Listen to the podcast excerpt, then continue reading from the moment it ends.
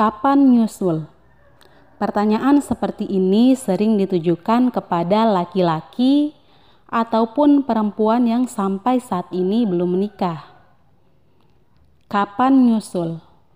Terkadang menjadi beban untuk sebagian orang, dikarenakan pandangan dan komentar dari lingkungan yang seolah-olah menentukan ada batas usia untuk menikah, dan tanpa sadar kita terikut oleh arus itu Apalagi akhir-akhir ini sedang zamannya orang menikah muda. Sehingga semakin terbentuklah stigma masyarakat tentang usia untuk menikah. Dari saya untuk sahabat-sahabatku, Anda tidak perlu khawatir tentang kapan Anda akan menikah, tapi dengan siapa Anda akan menikah. Menikah bukan persoalan main-main ketika bosan kemudian berpisah. Menikah adalah menyatukan sepasang laki-laki dan perempuan yang berbeda latar belakang dan karakter, namun tetap bersama sampai maut memisahkan. Sekarang ataupun nanti, itu tidak ada bedanya.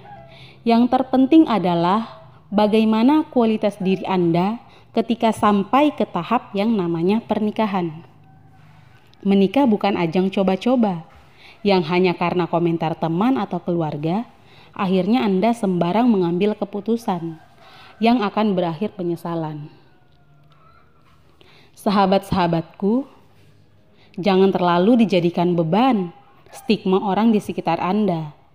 Yang perlu Anda lakukan cukup memperbaiki kualitas diri dan kualitas hidup Bukankah setiap orang mendambakan pasangan hidup yang terbaik dari segi materi, penampilan, dan akhlaknya? Maka, jadikan dirimu yang terbaik dalam hal tersebut, sehingga mampu menarik orang-orang terbaik pula. Karena sudah jelas, laki-laki yang baik untuk wanita yang baik, dan laki-laki yang buruk untuk wanita yang buruk. Begitu pula sebaliknya.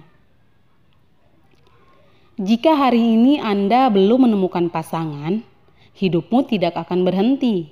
Masih ada keluarga yang membutuhkan cinta dan perhatianmu.